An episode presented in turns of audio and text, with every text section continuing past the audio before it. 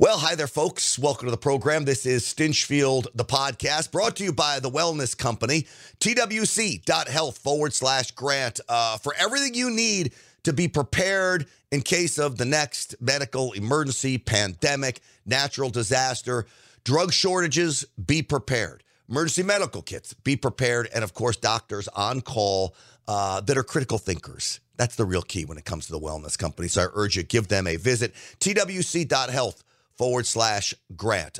Today, I want to talk about the government's role in rolling out the vaccine, in marketing the vaccine, Pfizer, Moderna, but what about the military's role? I'm seeing more and more information out there that the military was actually the first to start pushing this mRNA technology. DARPA, that's the basically the military's research arm, was instrumental in all of this. So we'll talk about that. And then Ken Paxton, the attorney general in Texas, suing Pfizer over efficacy, basically claiming that Pfizer knew that this was not effective, the vaccine, that it was less than 10% effective.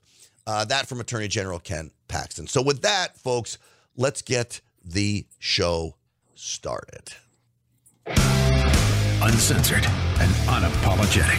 This is Stinchfield. Here's your host, Grant Stinchfield. All right, folks, welcome back. Grant Stinchfield here. I want to bring in our guest now, Dr. Harvey Risch from the Wellness Company. Doc, it is great to have you on the program. Likewise, great to be with you. All right, so first off, from a bird's eye view of all of this, you've been so instrumental in investigating all of this. All the doctors at the Wellness Company really have been, you know, I use the term critical thinkers because so many doctors, it appears to be, threw science out the window. But your bird's eye level view after looking at all of this of our government's role in this hoax that I call the mRNA shot that they pushed on us. Well, I think the government's role goes back perhaps 70 years to the development of bioweapons. And this has been a problem because it's been laundered to the general public as that this was supposed to be dual-use activity, meaning that bioweapons were supposed to be creating vaccines. And as you recall, we signed the Bioweapons Treaty of 1975. Gerald Ford signed that in 1975 that prohibited the development of offensive bioweapons. And so we couch all of our bioweapons research as dual use, meaning that it would lead to vaccines. And so that means the government has been running amok, running bioweapons development for the last 50 or so years. That's the problem, because these things are really not containable. And, you know, Fauci has been Chicken Little over the last, I don't know, 5-10 years saying, a virus is coming, a virus is coming. Every year he'd say that, and most of the time nothing much transpired, but he knew that the labs where this research was going on, both in the US, China, Ukraine, probably elsewhere, Canada, he knew that these labs were leaky, that in spite of our best efforts or supposed best efforts at doing this research in secure labs, that the labs that were doing this in the 1980s, 1990s, 2000s were called BSL-2 labs. Eventually, we developed BSL-4 labs, but you know, many countries haven't been using those. They're expensive, they're difficult to run, they're hard to work in. And so it's no surprise that these organisms get out every year. And we've had in this century, since 2000, we've probably had 20 major lab leaks of infectious agents. Unfortunately, only one of them, the SARS-CoV-2, caused what's really a worldwide pandemic. The others have caused localized infection outbreaks, but didn't rise to the level of pandemics. You know, the slate for this podcast that I've made, you know, we always try to make these creative little slates for this. I'll put it up. The vax, military-grade weapon. Doc, I heard you mention a creation of a bioweapon. Do you think this is a military-grade weapon that we're getting pushed on by Pfizer, Moderna, and Big Pharma? No, I wouldn't call the vax a bioweapon. The military calls it a countermeasure, not a vaccine. And that's why all of the EUA stuff done by the FDA and so on made people think they were doing something, but legally speaking, that was theater, that this was a military bio countermeasure, and that's what got rolled out, and that's why there's been essentially no checks in checks and balances on that. The bioweapons research led to the development and leakage of SARS-CoV-2 from the lab in Wuhan. I don't think it was developed as a bioweapon per se to be used. It was what I would put, a lot of this research is in theoretical bioweapons. Can we make something that would do this? Mm-hmm. And then if we can, how do we manage it? And I think this is cavalier. It doesn't deal with the realities that these things leak out and could do horrendous damage to the world, to humanity, you know, when these things happened, as happened in COVID. Well, I've got two clips I want to play from you. The first is from Robert F. Kennedy Jr., who's, of course, running for president as an independent, who I give everyone this warning about Robert F. Kennedy Jr. He's a great champion of free speech, and he's anti-vax. That falls in line with many Make America Great Again conservatives. Beyond that, I have a stark warning about him. He is no Make America Great Again conservative. So anybody watching this, Robert F. Kennedy Jr. is not the guy. Stop talking about him as vice president. If he gets in, he'll take away all your guns. And he's a climate change zealot that literally said on camera, anybody who doesn't agree with this climate change nonsense should be imprisoned. That is not quite a free speech advocate, but on this issue, he has been. So anyway, I have great respect for him when it comes to the vaccine. So let me play this clip from him and then get a response. And I've got a clip from Dr. McCullough who goes a little bit deeper into why this claim is being made. Here we go. Turns out that, you know, the vaccines were developed not by Moderna and Pfizer. They were developed by NIH. They're owned, the patents are owned 50% by NIH, nor were they manufactured by Pfizer or by Moderna. They were manufactured by military contractors. And basically, Pfizer and Moderna were paid to put their stamps on those vaccines as if they came from the pharmaceutical industry, but you know that's not what they were doing. They were coming from, you know, this was a military project from the beginning, which then says to me that the military is the researcher of all this, and that the federal government becomes the chief marketer. That's all they did, was they just give it to Pfizer and then market it for them. Well, we know that NIH has at least 4 patent holders in NIAID who worked on the preliminary aspects of development of the mRNA vaccines in collaboration with Moderna. And that's how the NIH has gotten, I think, 50% of the profits of the Moderna vaccine, some billions of dollars, that goes into its coffers, and that the NIH scientists are allowed to get up to $150,000 per year per patent that they hold. That provides some motivation for doing this work, that in pharma they might get much larger remuneration. But in any event, yeah, go ahead, Doctor. Yeah, sorry. I don't find that objectionable. I think it's fine to pay scientists for their brilliance, you know, within moderation, within reason.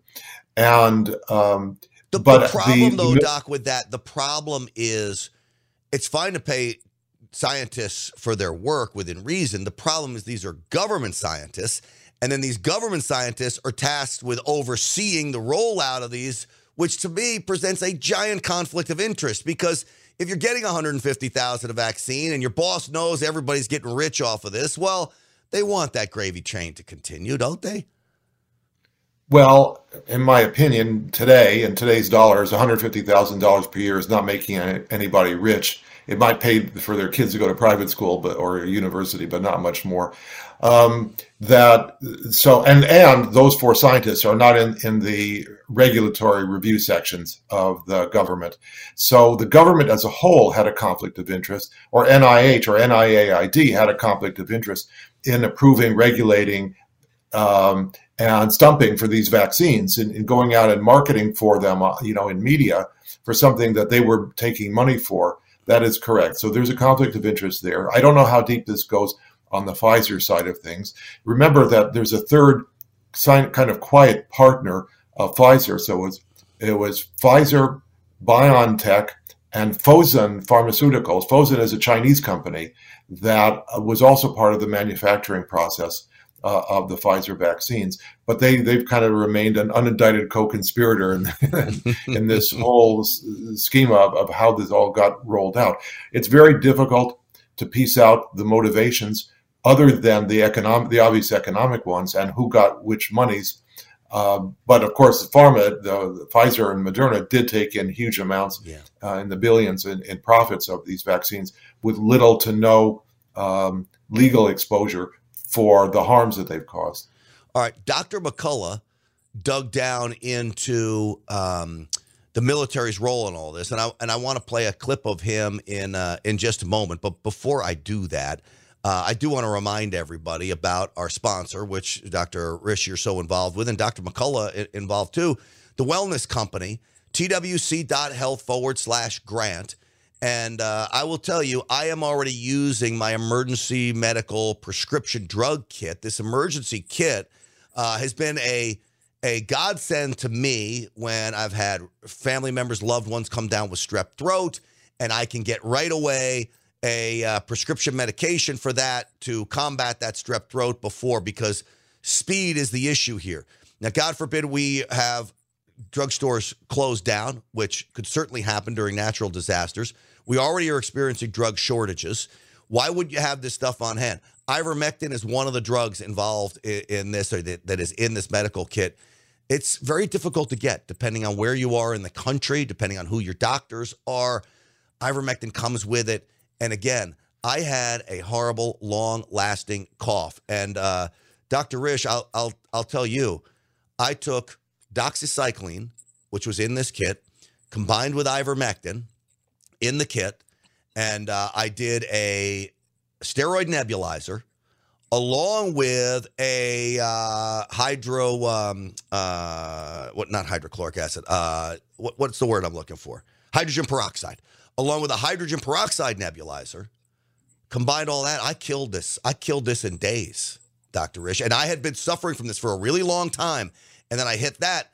Everything I got there, except for the steroid nebulizer, was in the medical kit that you guys prescribe. I'm glad it worked. That's our intent, and we're pleased when it works so well. Yeah, it sure is. twc.health/grant. twc.health/grant.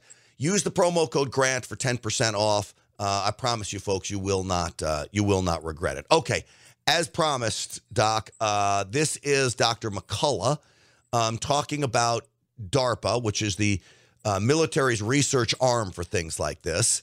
And listen to what he has to say. In 2012, DARPA, which is the research division of the military, started a program. It's called the Adept Protect P3 program, Pandemic Prevention Platform. Look what they proposed. They said, listen, we are going to use gene-encoded vaccines as a new category of preventive measures based on RNA or DNA, and in this approach, we will stop a pandemic within 60 days.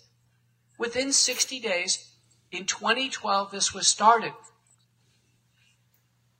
When President Trump came out and said it's Operation Warp Speed and they're going to develop vaccines, it would have been nice if he was prepped, or Anthony Fauci was prepped, to say, listen, we're working on this. We've been working on this since 2012. This is not new. This isn't Warp Speed. This is 10 years in coming. The deception out in the open that this was rapidly developed, that there was all this stunning innovation. The contractors, Moderna got its first multi-million-dollar contract in 2013. The military works on programs, both the threat, SARS-CoV-2, and work on the answer, monoclonal antibodies and vaccines. But the military has biological threat programs. There's one for smallpox, monkeypox, there's one for anthrax, and who knows how many more programs. This was part of a program. But the military came up with the idea of messenger RNA vaccines, not Pfizer or Moderna, not Operation Warp Speed. It wasn't in response to what was, came out of Wuhan, China. This is a military program. When it was announced by Health and Human Services, Alex Azar, in the Department of Defense, that's who entered into this, ushered us into the vaccine era. the military. Emergency use authorization is a mechanism to get rapid new technology into the military. It's not a mechanism for the public. Its first application broadly to the public was when the COVID-19 pandemic. That's the reason why the... So my first reaction to that, Dr. Harvey Risch with the Wellness Company, is, all right, so the military comes up with this idea for messenger RNA, but do they actually test it out? Does it get experimented on humans? Do we even know if that's the case? Because my biggest question about the rollout of this so-called vaccine was that it wasn't around long enough to test on humans, but maybe they were. I don't know. Well, my take is that since when have we ever relied on government to do anything competently? You know, as I say, good enough for government work. Unfortunately, that DARPA may have had this idea, and it might have been brilliant at the time, but as we know, gene therapies failed dramatically, killed one of the first patients in them. That's the idea of sticking some kind of genetic tool, either DNA or RNA, into somebody's cells and hoping that it'll make a biological product that will be helpful, useful, treat, block something that needs to be blocked, and so on. That whole idea has been with us for 20 or 25 years or longer and has never, as far as I know, risen to major success. Now, that DARPA had thought of to do this, or DARPA scientists had thought of to do this, seems like a natural thing, and they're probably not the only ones who had thought of this at the time or in subsequent years. However, I'd point out that Moderna never made a commercial successful vaccine between when this was postulated in 2012 and when COVID hit. So as much as this idea was a theoretical idea, getting this to work was just not practically successful in all that time. Further, look at what happened. We got hit with an obvious pandemic that was recognized by February of 2020 in Western countries, if not January. It had started in fall of 2019.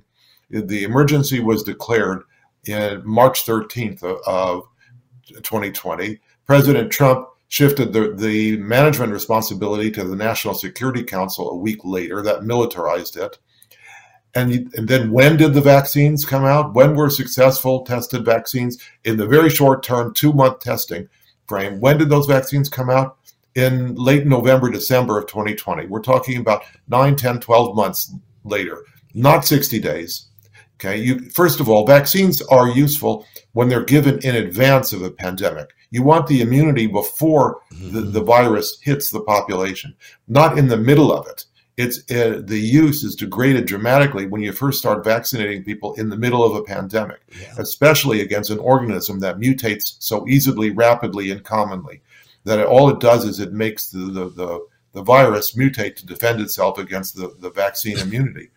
And so that's what was rolled out, you know, in a time frame that was essentially useless for all normal concepts of vaccination. But that's what we got. It was forced on us by the government. And of course, you can think the government was doing for military purposes. Well, it wasn't vaccinating its soldiers and letting the rest of the population fend for itself. It was pushing this on the whole population. Mm-hmm. So as much as it was militarized, you have to think, what role was the military involved in doing it for the whole population? Yeah. And then this leads me to the whole rollout. And I'm going to tie this into Pfizer had a commercial on during the Super Bowl talking about science. And I'm literally watching it and I'm thinking, man, oh man, if we ever got away from science, it was following the rollout of the vaccine and the pandemic that anybody that questioned it or had different studies that may contradict what one person's science was, these things got thrown out the window. We were not practicing science at all. Would you agree to that? Well, the new developments in science have always been rejected by scientific peers. And there's a joke in science that innovation occurs one funeral at a time. Meaning the old guard scientists who refuse to change their old theories have to die off before new theories eventually become understood. Don't forget, Semmelweis was rejected about hand washing between childbirth deliveries, that all sorts of new technologies in science were first rejected for years before they gradually acquired acceptance with overwhelming evidence that was being understood by younger people generally against their elders. So this idea of throwing common sense out the window in the medical field, I guess, is longstanding. Not washing your hands between childbirths. I'm not a medical doctor, but it's completely common sense that you wouldn't want to have contaminated hands between childbirth. I don't care how long ago. You'd have to be pretty much an idiot to think that would be wrong. And then I think it's common sense to me that says you're going to roll out a vaccine in a very short order without testing it on people or animals or however you do these tests is probably not a good idea, common sense. But we were all laughed at for thinking that way. That's right. But, you know, the Semmelweis was before the germ theory was even understood, you know, way before Pasteur. And these docs would go and do autopsies in between their deliveries, and you cannot imagine what was on their hands. Oh, God. Well, maybe I should have been a doctor back then. I would have been rich, because I think even I would have figured out something's wrong, that's a bad idea. Let me show you. Let me just say this. This is one reason why I love being associated with the Wellness Company. Because you have doctors who critically think, and part of the Wellness Company's program is that you can have access to these doctors in very short order to talk to them about what is ailing you in somewhat of a concierge medicine telehealth model. There are not doctors out there that critically think. It seems to be that's the minority among medical professionals today, not at the Wellness Company. Well, I think that, you know, outpatient primary medical care has been highly captured by hospital groups and large doctor-oriented medical groups that have been enforcing consensus medicine. Consensus medicine is invariably wrong from the point of view that, and I've said this for the last 4 years, if not forever, that evidence has its own existence. It doesn't matter what 10 or 100 or 1,000 doctors say about the evidence. The evidence has to speak for itself. And the only way to know what the evidence says is to listen to the evidence, not what doctors or scientists say about the evidence. And that includes me. You know, I have my ideas and opinions, and I try to be objective. But really, the only way to know is to go back to the evidence itself and try to understand it, try to understand how objective and truthful it was done, and then make the case for what you think the evidence says. So that's the only way, and it's difficult. I don't want to speak for all of you at the Wellness Company, but I think the difference between the doctors there and other doctors are that you're willing to look at all of the evidence and make a determination, where other doctors only want to look at some of the evidence that some groups give them. I would agree with you that one of the major flaws in modern evidential reasoning is cherry picking. Picking the studies you want to cite in order to make a identified case as to what you want to find, and ignoring or downplaying the studies that interfere with your reasoning. And that includes calling those other studies low quality, saying that they don't reach your quality of evidence. And that's, of course, a very subjective way of saying, and this is all part of, for example, in the modern era, the tobacco company playbook, when lung cancer was very obviously known to be caused by cigarette smoking, the tobacco companies would say, oh, well, we don't have enough evidence yet. We need more research on this to prove that this is actually true.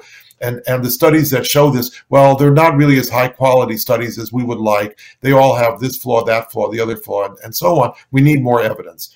This has been the modern propaganda method of cherry picking scientific evidence to make your claim rather than letting all the objective evidence speak for itself. So Pfizer takes out a bunch of commercials during the Super Bowl, $7 million a pop. That's a drop in the bucket when you literally made billions of dollars thanks to the federal government giving you immunity and pushing out mandates and all of these things. I believe they're trying to rescue their reputation, but then I started to think, well, they sponsor everything. Maybe the media is not honest about them because Pfizer's not only paying at the Super Bowl, but they're paying everything. Take a look at this, Doc.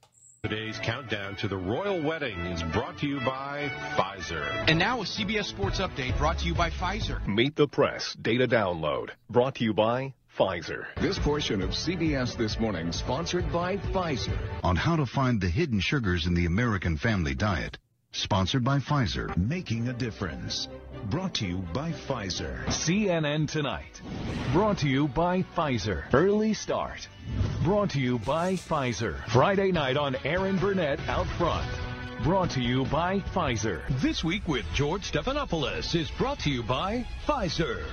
Good morning. So it goes on and on and on. I could still play another 30 seconds of that, which I don't mean to laugh, because when I was at Newsmax, and Newsmax, to their credit, let me talk about what I believe to be dangers of the vaccine and present evidence about it.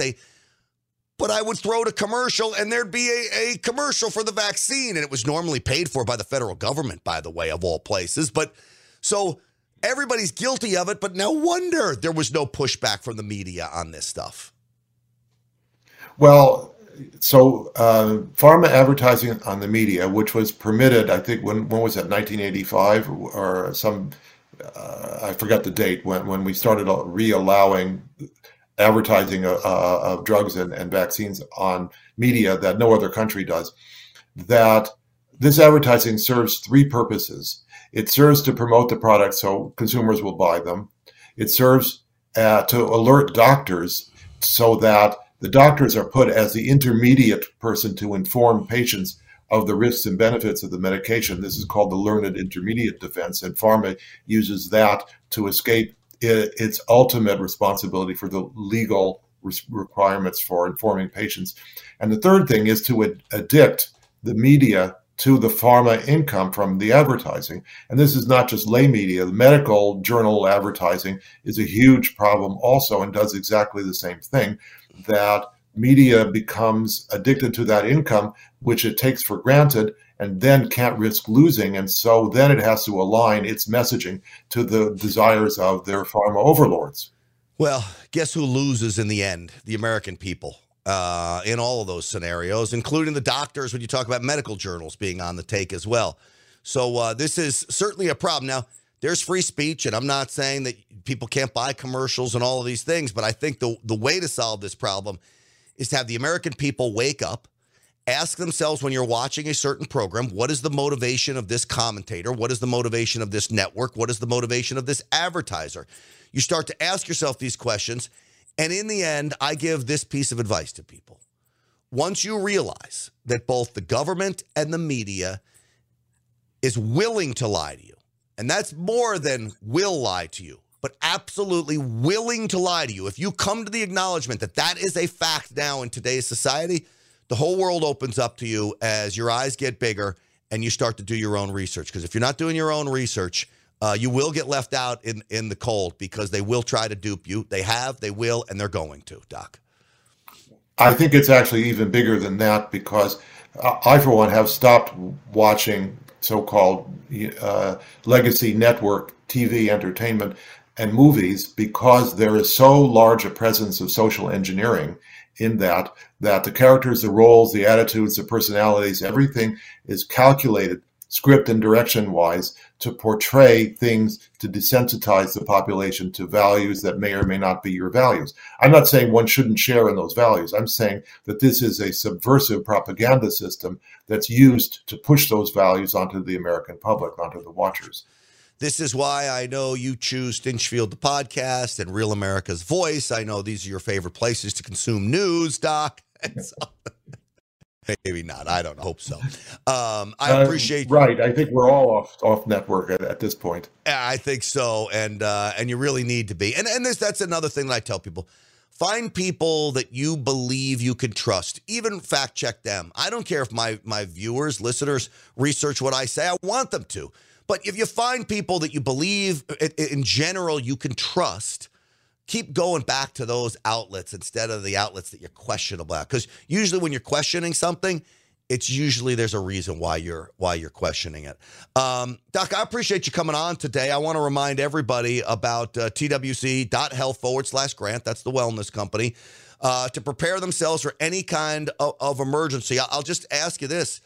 This company's exploding. I see it everywhere, Dr. Risch. Are even you surprised by the success of people taking on to this company and the need for it? I'm very happily pleased by how well it started to do as a new startup. It's like a year and a half old in, you know, in actual being out in business. And it's doing remarkably well. It seems to have hit a nerve in the general population that's looking for something like us. And it's important because I think we're helping people, and people are getting something that they value because they keep coming back to us. Yeah. And it's all very important. And so we're really quite pleased that, and in fact, the reason why you've seen us in your comment about that, where we have an advertising presence, I guess you'd put it, is because that people are supporting us so well that that's given us the opportunity to be able to present our case in advertising to the general public.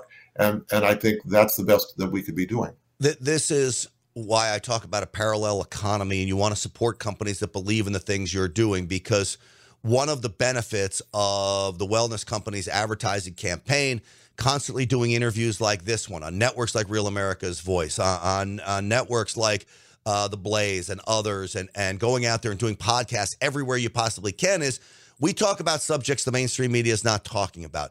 And in many cases, we wouldn't be doing episodes like this if it wasn't for the Wellness Company. That's a huge benefit to the American public in general, even if they're not buying your product. So I want people to support companies that believe in the things we do. And you know what I really believe in is simply freedom and the truth. You can be on a different side of the political aisle, fine, but if you're committed to freedom and the truth, we can have all the debates we want and cordial discourse. But freedom and the truth is what this country's about. And the Wellness Company, clearly from my involvement and what I've seen, that's the whole game right there. And making sure people are self-sufficient. Yes, and even if you're skeptical, as which everybody should be, even if you're skeptical about our products, read what we say about them, read the evidence that we have behind them, and draw your own conclusions. You don't have to buy our products if you stay skeptical, but we at least think that there's evidence to promote our products as useful, and we're in very uncharted territory in the pandemic, and so we're really kind of just trying our best to see how we can help. And the fact that the company is being successful is allowing us to explore further ways that we can help and provide medical care and products that are useful. And that's, I think, the best we could be doing. That is the free markets at work. And I wouldn't be involved in the Wellness Company if I didn't think that it was a 100% great company. And I really do believe that. Dr. Harvey Risch, I appreciate you coming on today. It's always great to see you. And thank you for your insight on all of these things. It's great to be with you. My pleasure. Absolutely. And again, folks, twc.health/grant. I didn't really talk about the spike support product they have, helping you get rid of this vaccine. If you took it, can help you get rid of this vaccine. There's a lot of evidence there. You can read about it on their website, but go to twc.health/grant. Use the promo code grant for 10% off. And I'm grateful for everything they're doing. You got to be prepared. Again, folks, ammunition, food, and of course, medications as well. You have to have these things on hand if things are to go down. You want to keep yourself and your family safe. Those are the things you're going to need. The Wellness Company can help you on the medical side of things. twc.health/grant. Use the promo code grant for 10% off. That's going to do it for us today, folks. I will see you all on the Real America's Voice show tonight at 7 p.m. Eastern time. Stinchfield's Army rolls. We'll see you then.